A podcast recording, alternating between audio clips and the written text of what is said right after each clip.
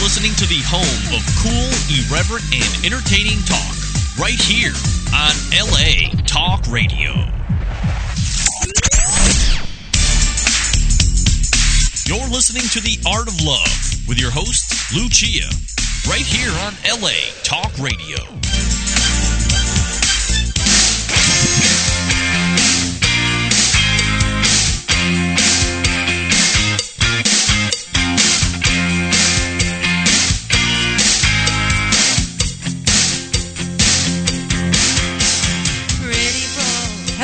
And welcome to The Art of Love. My name is Lucia. I'm your host and a dating and relationship expert. And I'm here to entertain, educate, and enlighten you about love, dating, and relationships. Solve your dating dilemmas, take your live calls, answer your emails, and speak to authors of books which I like and which I think will be helpful to you. And boy, do I have a book for you today. Oh, boy. You may not be the same after you listen to this interview. So you may not want to listen, actually, because you will become more enlightened. And once you're more enlightened, you can't go backwards. So the book is called Grant Me a Higher Love, which, of course, makes me think of the song uh, by Steve Winwood. Uh, what was his title? Give Me a Higher Love? Bring Me a Higher Love? Something like that. Anyways, okay, I have on the line Cindi Sansone-Braff, author of Grant Me a Higher Love. Hey, Cindi. Hi, how are you today? Thanks for having me on your show. Hey, it's great to be on. I know this is going to be a really interesting interview because of your subject matter. So your um, website is grant me a higher love dot com, same as, same as the book. And, um, all right, let me mention a little bit about you, your, your bio, so everyone knows how wonderful you are. Um, you're an award-winning playwright. You have a Bachelor of Fine Arts from the University of Connecticut. Professional entertainer, relationship coach, tarot card reader, and medium with more than fifteen years experience. You lecture, teach workshops, and give private consultations throughout the U S and around the world. So absolutely. This is a great book, but it's a huge book. I mean, is it is it bigger than War and Peace?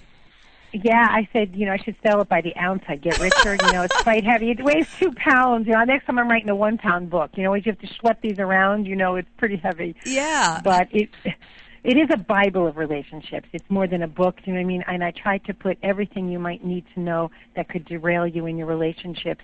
You know, sometimes we might not experience jealousy with one person, but with our next mate we might. So, you know, there's things that you might need at different stages of your life. So I made sure the book is pretty thorough. If you're having a problem in your relationship, the answer should be in there. Yeah, absolutely. So how did you come to write this book? Well, I think I was pretty much born to do this. Um, I've always had this sort of writer mindset in which I was living life but sort of stepped a little bit above it. I would be observing everything that was going on around me. And, you know, I was born in the fifties and sort of the shadow of World War Two. And there were a lot of shell-shock fathers and marriages that weren't really very good. And I couldn't understand why grown-ups get to be mean to each other. That's pretty much what I thought. Mm-hmm. They get away with that, you know, saying mean things, doing mean things. And there was this one couple who were, you know, maybe in their thirties, and they had, what they had was a different animal than the rest of the people. They were actually nice to each other. She looked forward to him coming home. They loved each other. There was a warmth, something that looked different. And I thought, hmm, I wonder what that is, and maybe someday I'll find out. So my whole life is sort of observing relationships. And, you know, I've had, you know, every conceivable relationship of my own, so uh-huh. the universe definitely gave me my own arena in which to figure this out as well. Uh-huh. Wow. Okay. So now you wrote that you became, uh, that by becoming enlightened, it was a life-altering experience. So what does it feel like to be enlightened? So, you know, it's funny because I hadn't talked to God in more than twenty years when this happened. Yeah. I was about forty-one. And really, a spiritual crisis is what our midlife crisis is. We start to wake up one day and say there's more to life than this. And I had a fifteen-year-old at the time who was pretty rebellious, as American children can be. Mm-hmm. And one day I told her, you know, Shani, you have to get up for school today. And she just, like, perked up from her bed for a second, looked at me, you know, dead on and said, why, Mommy? So I could do everything perfect, look perfect, work hard, do everything right, and grow up to hate my, you know, life the way you do. I don't think, I don't think so. I don't think so. And I really wanted to say, you know, move over in that bed, um, you know, in there with you. And I realized, I said, what am I teaching my child? Dear God, what am I teaching her? And me, who hadn't spoken to God in twenty years, but I was also having massive stage fright, and I was an entertainer, and I did about five hundred shows a year, children's entertainment. I've been a belly dancer, Hawaiian oh, dancer, wow. so cool. doing five hundred different shows a year. Um, I couldn't afford to have stage fright, and so I would say before each show, "Dear God, help me." And one day I just said, "God, I need a miracle in my life," and almost instantly came this feeling of enlightenment, and it was sort of an experience that I began to see the world through different eyes, that it was all good. And I, I pretty much said to God, "Why are you picking me? I'm not going to be Mother Teresa." And God said, "I'm not asking you to be Mother Teresa. I'm asking you to be you." Who did Jesus pick as the disciples? He picked hardworking people, people who would get the job done. They weren't the rabbis. They weren't the spiritual people. They were just people who would pray one minute and curse the next. You'll do the job. Just be you. And so it began, began this fifteen-year journey to finding out who I was, and very much every step of the way divinely guided, and it, it's been quite an experience. Wow. And so what does it feel like to be enlightened finally? I think it feels like you're still pretty very much human. You're never going to, you know, I'm going to freeze to death out there in the cold without a coat on, and I'm going to starve without food, you know. Right, I mean, right. You, you're never so far above the human animal that, and, you know, you, I could see how unenlightened I can be sometimes when, you know, when I have financial struggles, of course, and I'll say, "God, why am I still struggling so much about this?" And God will say, "A, you'd write a check for everybody and fix it all, and I can't have you fixing everybody's mess. You can't write checks for every person who's having trouble." Right. And two, you just need to have the slightest feeling that your that your money is threatened, and ye of little faith. I need you to understand you're hardworking, stop worrying so much. And so God still will test me all along, mm. and I think it just feels like when a situation is bad, I kind of say, what what lesson do you want me to learn in this? What have I not learned? What am I not seeing correctly? And please show it to me. And you sort of have these angels and guides who every day say to me things like this: "You judged somebody today." And I'll go, "No, I don't think I did." And they'll go, "We want you to review your entire day." And all of a sudden I'll say, "Yeah, I really did." And they just point out things every day. And what an enlightened being is, is someone who knows the right way to behave. Mm-hmm. I don't, ninety percent of the time I say I do behave correctly. I still have my ten percent. Mm-hmm. And I'll just know that it's not the right way to behave. Yeah. Do you know what I mean? And I'll try, and I will try not to do it again. So I think all of us who are old souls, and most of us walking the earth right now are, are being asked to walk that path of enlightenment. It isn't easy, but it sure is a better world if we can all just start to see other people's viewpoint and, you know, not be the one who's in judge and jury, and be a little bit more tolerant and forgiving. It's a wonderful thing.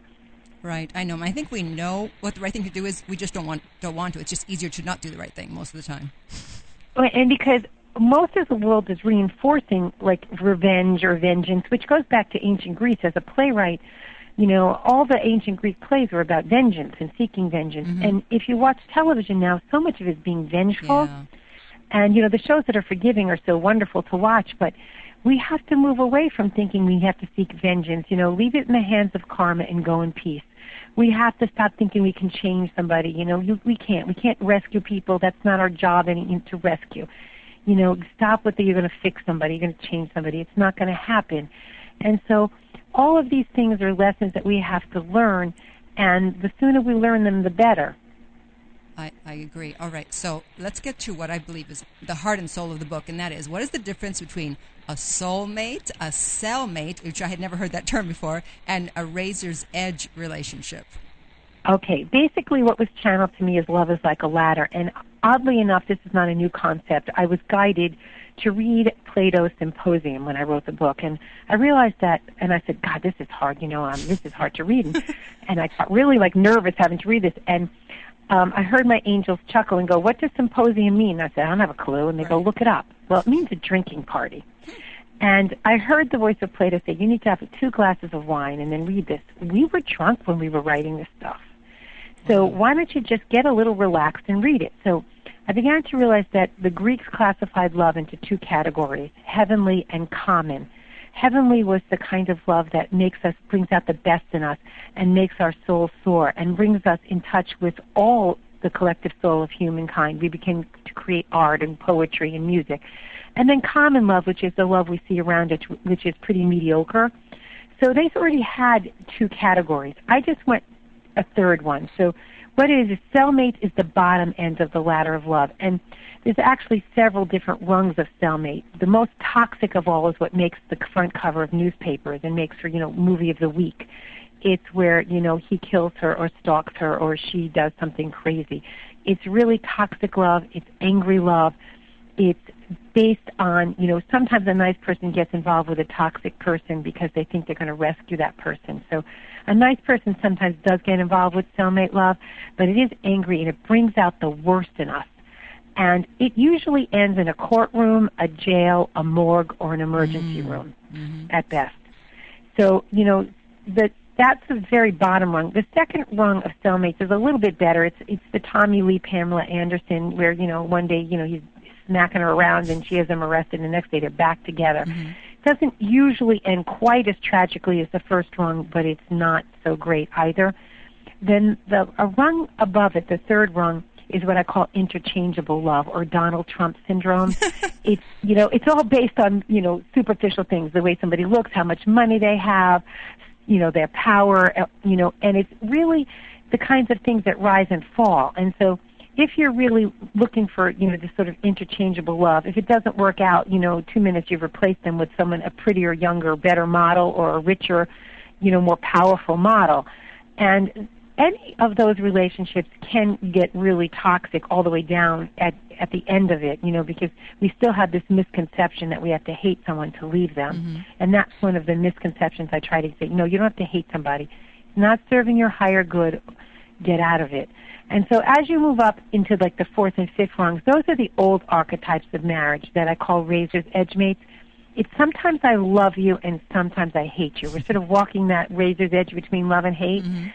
Um, if you were to watch Everybody Loves Raymond, did you ever see that show? Yeah. With um, we have got Marie and Frank Barone. They're they're the oldest archetype of marriage. It's really taking each other for granted. They don't like each other. They barely talk. They're very juvenile. They say mean things. They never grow up. And you, Deborah and Raymond are just a notch above them. They're a little bit better, but not much, because Deborah's still calling Raymond an idiot all the time. And so those razor's, razor's edge mates don't ask for us to heal issues, nor just cellmates. We can stay angry. We can stay mean. We, you know, we can say nasty things. We can cheat on our mate because we're really not committed heart, soul, mind, and body to it. And we'll say, well, I'm cheating on her because she was mean today, me today, so I can get even with her. So those are the lower ends. And a lot of marriages have just been this sort of sitcom marriage. And soulmates, on the other hand, are the upper rungs on the ladder of love. And it's healthy and healing. It brings out the best in us. It's loving someone and committing to them with our entire heart, soul, mind, and body. And it can be pretty scary because soulmate love demands that we heal our issues.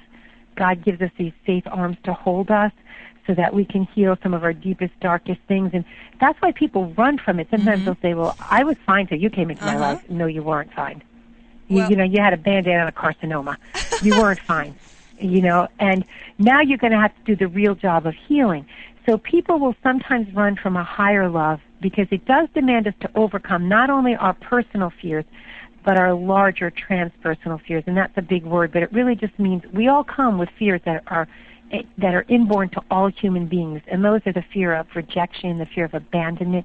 If you love someone so completely, and this person is not usually going to walk out on you, but they could die on us, that's what our energy bodies remember, loving so much and someone dying, or if in this lifetime we've loved a parent or a child or any or a friend and they've died on us. We remember how, how much that hurts. So we've really got to overcome our fear of abandonment via death. And the reason that I call myself the romance whisperer is to prove that love is an energy that can't be created, nor can it be destroyed. And if we love a soulmate the best that we can, heart, soul, mind, and body, they will find a way to commune with us telepathically, and they will bring us another soulmate if that's what we need to help us on our Earth mission. So loving the best we can is never wrong. And the bottom rungs of cellmates, they have an unconscious contract that says, no matter what you do or I do, we never abandon each other. And that's what's really the horrible part about it. You can be really abusive and you're supposed to stick around. Only when one of the mates begins to heal does that contract finally be broken. And so we've got to stop doing these unconscious contracts between people that keep us trapped. And, you know, what we have to learn is no more excuses you're being abusive. over the age of twenty-five, God doesn't care who your mommy or daddy was, who did what to whom, when, or how, or where. Knock it off, get over it, and heal. And as old souls, we, we make too many excuses. We allow people to be abusive. We say, well, he had a hard life, so I let him do this to me. No, it's not okay.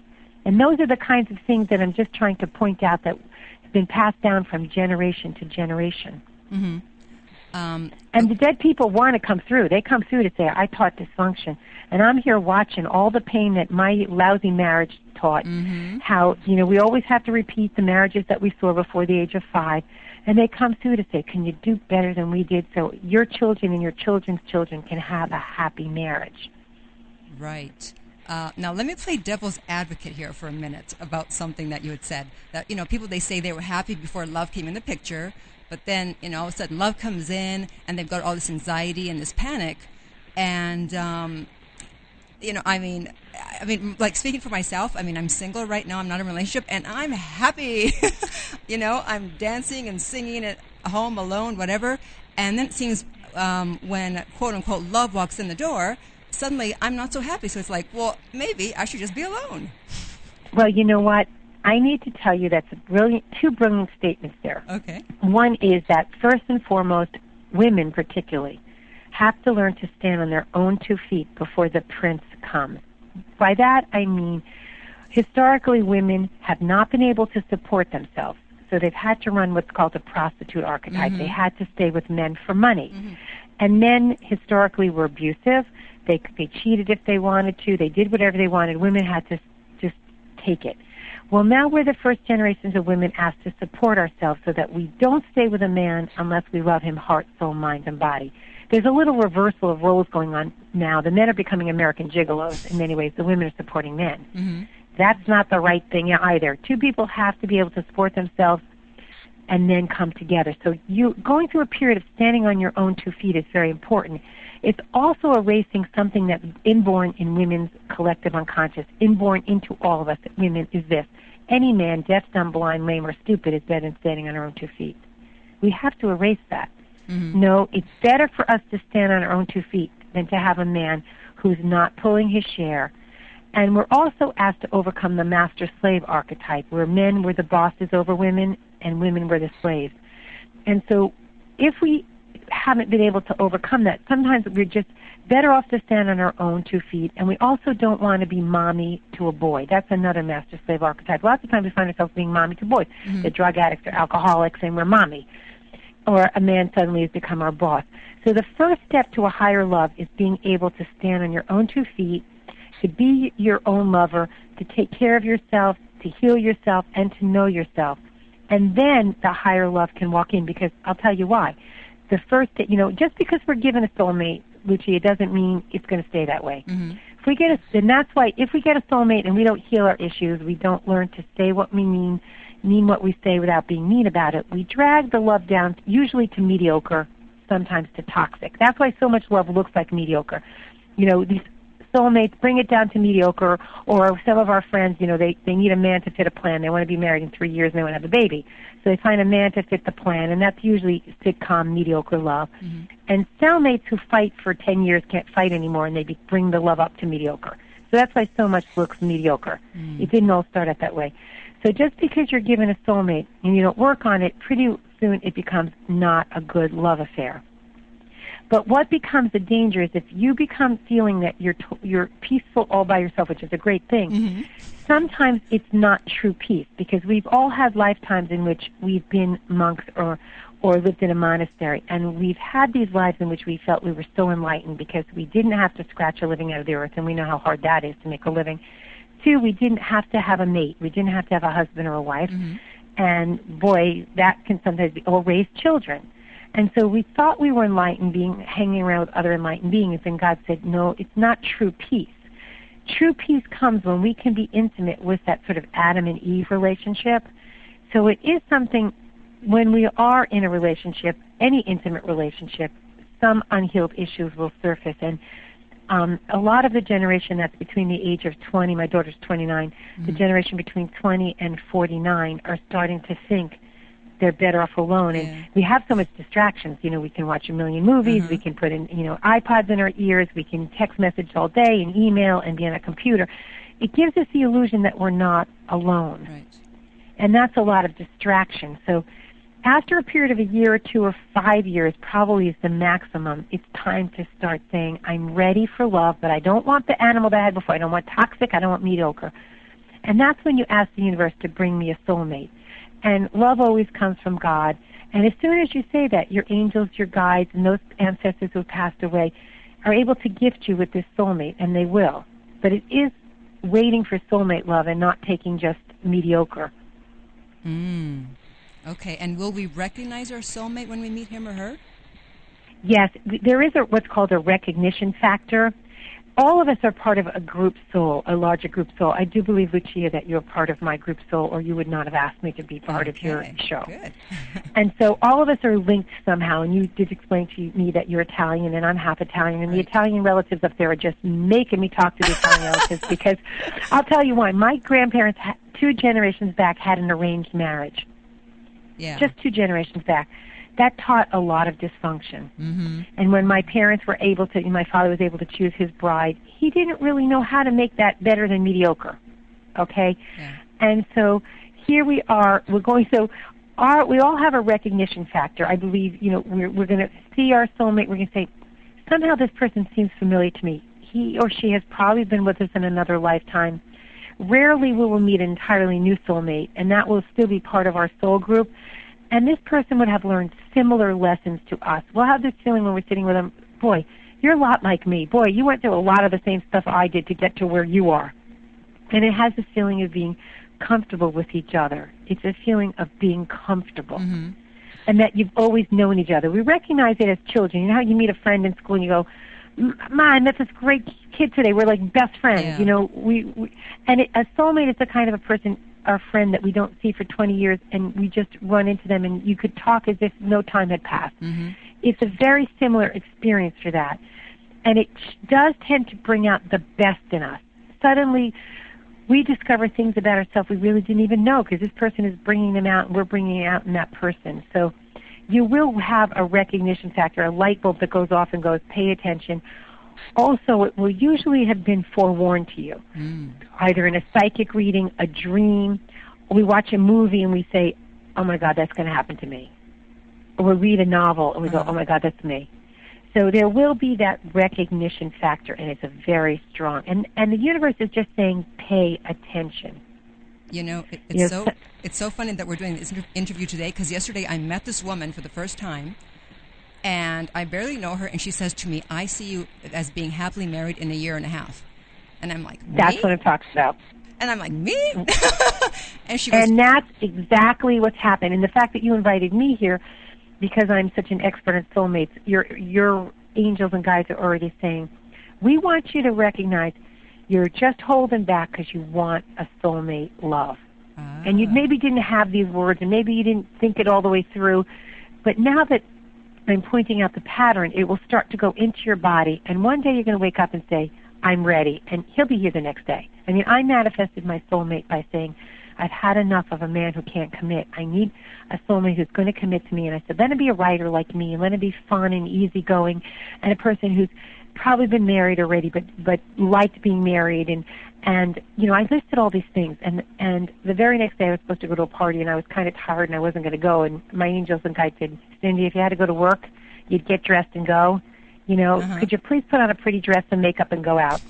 I wasn't at this party five minutes when my friends introduced me to this writer and this person, and within ten minutes of talking, he said to me the words that I had just said to the universe the day before. He said, you're a keeper, and I'm ready to put my two feet into this relationship and make it work. Oh, my God. And I thought he had mirrored back the word that I said. He was a writer. He had been married and all the things. And if I hadn't just thought about that the day before, I don't think I would have recognized quite as easily.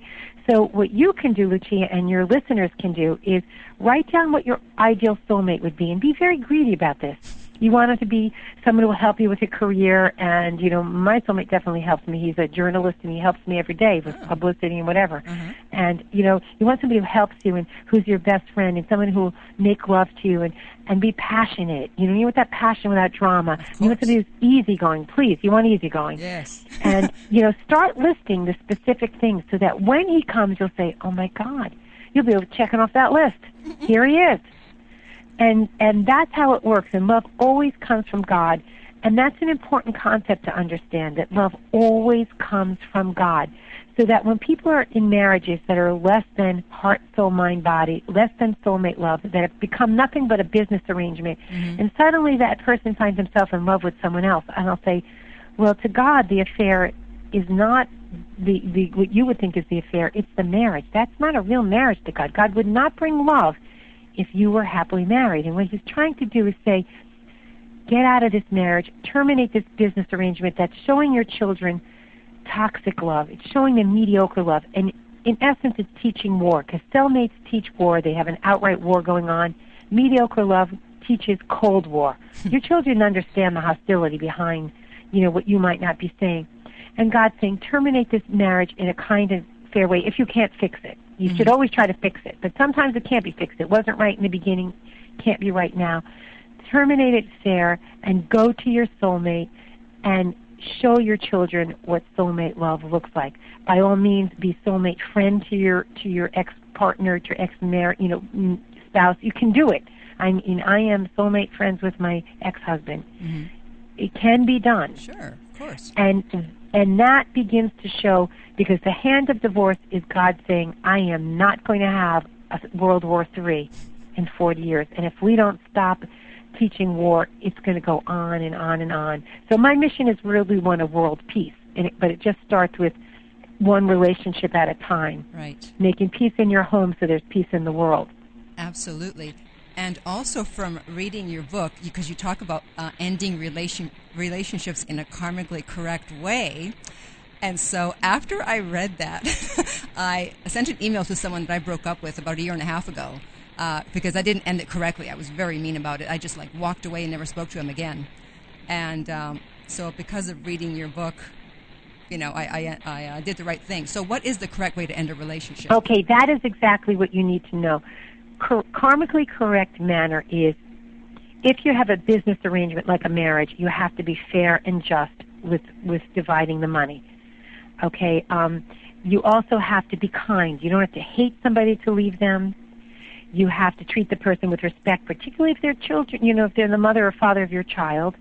You have to, ch- and, and if your mate won't do this, if they want to be mean and ugly, you're only responsible for your behavior. That's the main tenet in my book. You are only responsible for your behavior. If your mate's cursing and screaming at you, that doesn't give you a carte blanche to do it or a license to do it back. You just can walk away and you watch your words very carefully. Mm-hmm. And it does demand that we don't just walk away without saying why. We give it closure. And I'll tell you why. If we leave an, an angry note, we mm-hmm. hate that person, we leave angry. You're going to, by Grant Me a Higher Love, we earn the level of love we deserve. So if you end it on a toxic note, the next relationship is going to begin on a toxic note. God is only going to bring you a cellmate. You ended it in a cellmate fashion, you will be given a cellmate. If you if you if you end it in a soulmate fashion, which means you're as kind as you can, you're as fair as you can, you're not looking to hurt, you're not looking to lash out, you will have earned a soulmate love. So the way we end a relationship is the way the next one shall begin. Wow. So that's why when you now did what was karmically correct, give it closure. Um, commitment phobics are the worst of all. Commitment phobia is one of the big topics in my book. Yeah. A commitment phobic will end a relationship at the moment it's at its height, it's at its best. They'll run from a higher love because they don't want to heal. They're, and if you don't take this personally, because they're not rejecting you, they're rejecting a higher love. And it's very hard not to take it personally. But a commitment phobic will end a relationship on a dime, not look back, not even call you or speak. And that is the most devastating experience that's happened to me. And let me tell you, that's why I wrote my book. I said, this is really bad. Mm-hmm. Why did this person run? Why am I terrified to even contact this person? And what is it I need to learn? And when someone leaves in the height of, of romance and love, it is a devastation. I call it a sacred betrayal. Mm-hmm. But there are many lessons in that and that ending. That's when we're hanging on that cross like Jesus. You know, Judas or Peter betrayed Jesus. It yeah. was a sacred betrayal. You hang from that cross for a while until you learn those lessons. And one of the, and the main lesson that I learned was, he didn't reject me. He rejected the higher love that I had to offer. And perhaps it was the kindest thing he could do, because he would have dragged that love right down the ladder of love from soulmate to toxic. And maybe it was better off he left before he did that. And so I try to see it through his eyes as well as my own. But I would be damned if anyone else was going to suffer as much as I did. Mm-hmm. There has to be some reason for suffering. Mm-hmm. Yeah, absolutely. Well, actually, speaking about the ending of relationships, because um, something recently ended for me. The other person ended it. And, um, you know, you talk about messages from the universe. And do you know that song by Justin Timberlake, What Goes Around Comes Around? Absolutely. Of course. So I had only heard like once or twice before in my life. So suddenly I heard that song three times in ten days. So I'm like, wow. Something's up here. You know, there's no, why am I keep hearing the song? And on top of that, in that ten days, I dreamt of Justin Timberlake twice. Wow. So what, I mean, so I was well, trying to... songs are, are definitely messages from the angels. Songs yeah. are definitely messages from angels. And I was trying to figure out, okay, are they saying to me, okay, because, you know, I've walked away or I've uh, ended so many relationships that I barely know what it's like to, for someone else to end the relationship on me, that now I'm experiencing it? Or are they saying, don't worry, he broke up he broke up with you, or so what goes around comes around, someone's going to break up with him? Is like, I wasn't sure what the message was. Okay, it was right, yes, in the laws of karma, you would have to get back what you gave, yes, but it's also now... leave the rest in the hands of karma and go in peace. Oh, okay. Don't try to punish him. Don't try to find out what his lessons were. You know, you can find out, really, if you wanted to, but pretty much he will learn, you have learned. And it's really what we reap is what we sow. And so now, you know, in your endings of relationships, and not all relationships are meant to last forever, right. So we're going to have endings. Some soulmates could be perfect. I've had a relationship that was perfect for five years, wow. but it was, but it was, you know, relationships do work in five-year cycles normally, and at the end of that five-year cycle, it was time to end it, and we ended it in kind and a fair and just way, and it does not subtract from the fact that that was, I, I think it was a perfect relationship for those five years. Mm-hmm. And so if we can start realizing sometimes we're going to be the one whose soul is going to feel a need to move on. Sometimes the other person's soul is going to have a need to move on. And let's honor that souls will tell us, guide us in and out of relationships. And that, you know, it always hurts to, to end a relationship at some level, but we can make the partings much less important. So if you could just learn, not if... if you have to end a relationship, you're going to be as kind and yes. fair about it as you can. I'll be nicer. And if someone does it to you, you're going to bless them and let them go. Right. Absolutely. Yeah, so that was interesting. Um, now, you also say not to question the package that love comes in. So, oh, that's the hard one. Okay, that's why I'm asking you about it. That's the hard one. In other words, soulmates, particularly in this new millennium, are going to look like the odd couple. And oh, no. a movie that perfectly pointed this in the seventies was Harold and Maude. Do you remember that movie? Uh, no. Harold and Maude. Okay, you should see it. Okay. Maude is like eighty years old, and Harold is like eighteen. And Harold oh. wants to kill himself. and Maude and Maude and Harold have a love affair. And Maude teaches him how to live. Wow. And then she ends up, you know, killing herself at the end, which is the only part I didn't like about the movie, but at point blank, she knew she wasn't supposed to be with him forever. But she gave him how to love life. And so you're going to sometimes have soulmates, you're going to have a big age difference, anywhere from ten to twenty or more years. It could be a racial difference. It could be a religious difference. You know, it could be um, a lesbian couple, a homosexual couple. It isn't going to look like traditionally it was like the perfect tribal package, you know, Italians Italians married Italians, Jews mm-hmm. married Jews. Right, it's right. going to look different. And it's yeah. going to rock the tribe, you know. The tribe isn't going to be happy about it necessarily. Well, you know.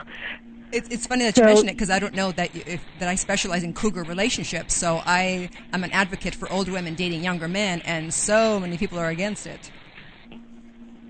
And you know what? That's how I learned it. Mine was a cougar, and I was much older than him, and I realized that um, he couldn't come to the plate on this issue, okay, uh-huh. although we were very high soulmates. Uh-huh. And I think maybe he could never get to not questioning the package. And God was pretty kind to him because, you know, I'm fifty-six, but most people never think that we look more than forty, and he's forty. So to look at us on the surface, you're not even going to see it. Uh-huh. So, I mean, And it wasn't like I look like Harold, you know, like Maude and he's you know, Harold. Right, right, right. But question, not to question the package. That's how I learned it. You know, or if someone is disabled or whatever thing might seem like a daunting obstacle.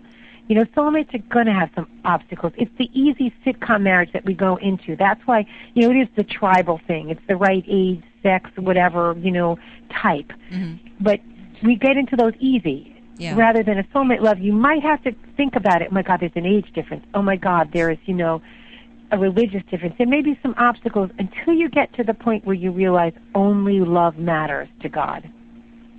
Right. Only love matters. And if you can get to that point as a cougar and make it work, that's wonderful. I mean, that's what Demi Moore has proven. Yes. She let them all laugh at her.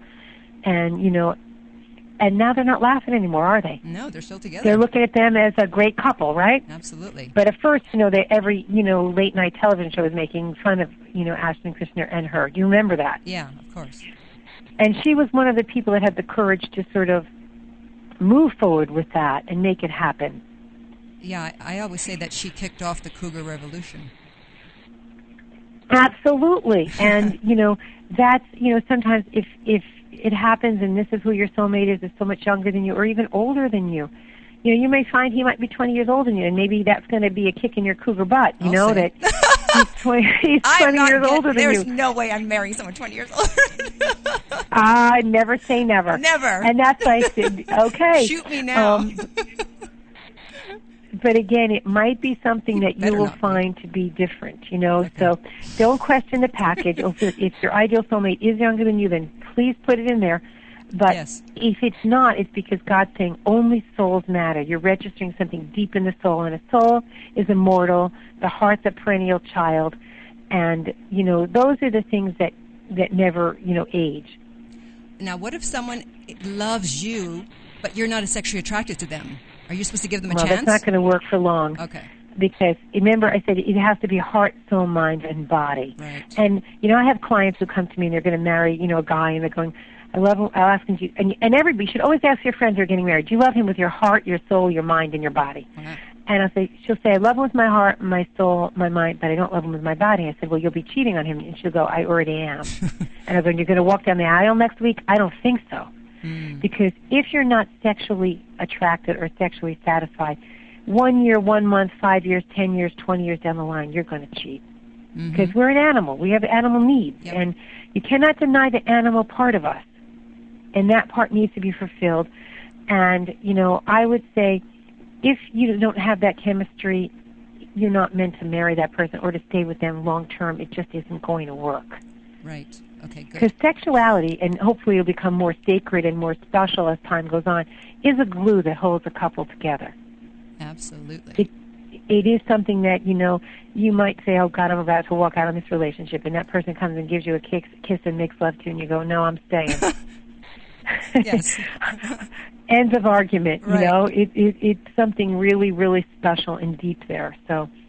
You know, don't negate any of it, you know, and if you don't love the person's mind, you don't love, you know, you don't love the way they think, you don't love their values, that's one thing. Love is not a compromise. And if we're with a man and we think that he's unethical or his business practices are unethical and we're an ethical person, it isn't going to work either. You can't compromise on your core values for a person. You can't. Right. Now, so those are things that I don't think we've been, you know, I don't think, you know, anybody taught us much about love. It's mm-mm. love. You love the person, right? Yeah, yeah, you love him, so marry him. Nobody told you that, that not all love is created equal. And, you know, in teaching this and just showing these patterns, suddenly people are able to see what they're doing wrong and they can actually correct it and stop a pattern. Mm-hmm. I, I totally agree. Um, and thank God you wrote the book to tell us that.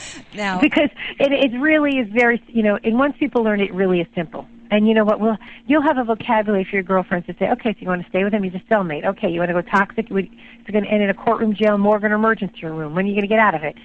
You know, oh, so you're going to have a sitcom marriage, huh? You want to be Marie and Frank Barone? Okay, go for it then.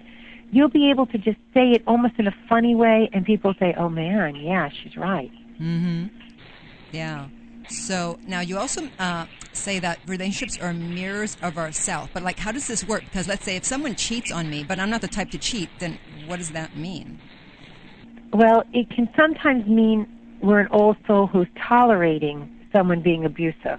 and that's mirroring our soul, that we're an old soul who's learned certain lessons too well. We've learned to make too many excuses for people. We've learned to forgive too quickly. Old souls forgive. While the drunk driver with a Mack truck still has the truck on you, we say, oh, I forgive you, I forgive you. No, you, you have to first go to the hospital, heal those bones for years, go through a court system in which you, you know, you get some liability back here and some compensation, and then you forgive. So what happens is sometimes it's mirroring the fact that we're too good, we're too kind, we're too forgiving, we're too tolerant. Mm. You see, it's mm-hmm. a difference. You know, um, we have to learn to start saying, no more excuses, you're being abusive to me. Or we have to stop rescuing somebody. You know, the the story of the Beauty and the Beast, I very rarely see the beast, the prince, you know, the, the, the drug addict who becomes the prince. I don't see that often. I see the prince who becomes the beast. He starts out really looking good. Yeah. And then suddenly, you know, the first couple of months or years, he's really the prince. You know, he, you know, he, he's a, he's a narcissist. He really knows how to reel us in, and and everything on the surface is perfect. And then we find out he's cheating on us. That may be because we're old souls that don't see evil. We don't see that the person is lying or the person isn't really being truthful. And so it's mirroring the lessons that we perhaps learned too well, not to see evil. Mm. I mean, I have an expression that if you and I were dining with Mussolini and Hitler in nineteen forty-four, you would say, these are great guys. Mussolini's got the trains running on time. Hitler's got the kids, boys in school. This is great. We wouldn't see the sixty million skeletons. Uh-huh. We bring out the best in people. So part of it is we've learned certain lessons too well. We've learned to rescue. And what's been channeled to me is we're not to rescue anybody except if the Titanic is sinking. The Titanic sank a big one time. Uh-huh. We go get the bodies, we bring them to dry land, and we run. We don't keep rescuing over and over again. So some of those, you might find yourself in a soulmate relationship just because you're too damn nice, okay? Mm-hmm. And we're going to have to learn to be a little less nice, a little bit more protective of ourselves. We have to count. It matters if someone hurts us. Mm-hmm. It matters if they're mean to us. We can't just say, well, he had a hard life, so he can be mean to me. No, he can't be mean. It's right. not acceptable. Right, right, right. So they mirror both the good and the bad of us. Do you know what I mean? Ah, okay. So you have to look at every relationship to see what is it that I was meant to learn or to teach that person.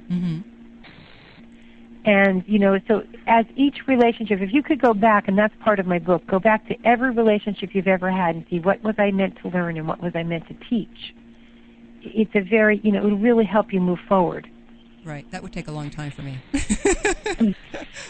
But, yeah, and for most people, yeah. uh, okay, let's talk about jealousy. You know, oh boy, that's a big monster. How the hell are we ever going to get rid of jealousy? Because obviously you're going to be insecure if, let's say, your mate has been acting distant lately, and then you see him talking to an attractive member of the opposite sex. Yeah, well, jealousy is part of our collective unconscious, and all, well, I mean, all human beings ha- right now have some level of jealousy. That's why I place jealousy on a ladder. And there's garden-type variety that we all think is normal because everybody has it. Mm-hmm. I would venture to tell you it's not normal, and probably it will take thousands of years for human beings to evolve to where it will not be it's something we experience. But right now, we have to understand that it is a monster, that jealousy is not about the other person. And one of the most important lessons I can teach somebody is if you're in a marriage and, you, and it's really bad and you want to get out of it, and suddenly, you know, you, you're leaving it and your husband or your your wife suddenly finds somebody else and you're being replaced, you might feel jealous and you might think, oh, I still love him, I got to go back with him, I got to save this marriage. Mm-hmm. No, jealousy has nothing to do with love. It has to do with fear and insecurity. So you're jealous. You might have to understand you've got some issues of your own of insecurity, but it's not that you still love this person. So don't mistake jealousy with a level of love. Cellmates, what... Ho- often have pathological jealousy issues. That's why it's so toxic. That doesn't mean they love each other all that much. Mm-hmm. It just means they have real major jealousy issues, and it has to do with self-esteem, insecurity. It also has to do with sexual abuse issues. People who have been sexually abused are off, often can be pathologically jealous, and I'll tell you why. They don't trust you near anybody. If their own mother or father sexually abused them, they don't trust you near anybody, not your mother, not your father, not your brother, not your uncle. Mm. So that's another issue there, and it's a real toxic one. And jealousy, I think, historically was part was necessary. When we were in cavemen and cave women, we needed to jealously guard over our healthy wife because she would give us healthy children. We needed to jealously guard over our healthy husband because he would bring home the bacon and the food for us. Mm-hmm. So there was a reason we needed to guard over our mate, a healthy mate. But we don't need to sort of guard over at that level. And so if we begin to realize that we can also sometimes use jealousy for good. If you've been taking your mate for granted, your soulmate love's gone down to, you know, sitcom marriage, you might, you know, and all of a sudden somebody's flirting with her husband and, and suddenly they're finding him to be quite attractive. You might say, hmm, I need to pay a little bit more attention to my husband. I need to make love to him and make him feel like he's king or really great. Or if we're suddenly feeling insecure because we've let ourselves get out of shape and we don't look so good and some attractive woman's hanging on him, we might say, oh, I need to get myself to the gym. Mm-hmm. I need to, you know, take care of myself and look a little better for myself and for my mate. So it can be used for good, but it's the pathological jealousy that you have to watch out for. The, that's the real master-slave archetype where the, where, the, where the man or the woman thinks they own you. Mm-hmm. And because they own you, that's where it's really scary. Yeah. And so we have to overcome. Nobody owns us. We own ourselves. So, you know, I don't know if you've ever been with a pathologically jealous mate, but it's not mm-hmm. pretty. Mm-hmm. You know, I, I was married to a very jealous man. It's part of the reason why after twenty-nine years of marriage I divorced him. I couldn't take it. Wow. I mean, he was guarding over me. You know, I couldn't, you know, smile at the mailman. I mean, come on, give me a break here. And it was really inhibiting me as a person, oh, and I couldn't do my earth mission no. with that person, you know, with him being so jealous. So, you know, we have to work on our jealousy issues, and I think we all have them. I mean, I have them. I'm not perfect. But we have to realize it's not really healthy. And every time we feel jealous, we have to say, you know, jealousy is about me. Mm-hmm. Why am I so insecure? Or if we have a mate who is cheating on us, well then, you know, hey, that's not about jealousy. That's not, you got a mate who's going to bring you maybe AIDS or, or H I V virus or herpes. Maybe it isn't jealousy. Maybe it's self-preservation in that you need to get away from that person. So every single lesson is a little bit different, and that's why in my book there's a thousand a million lessons, you know, mm-hmm. because only you reading the book at which each relationship will say, oh, that's the lesson I need to learn from this particular relationship.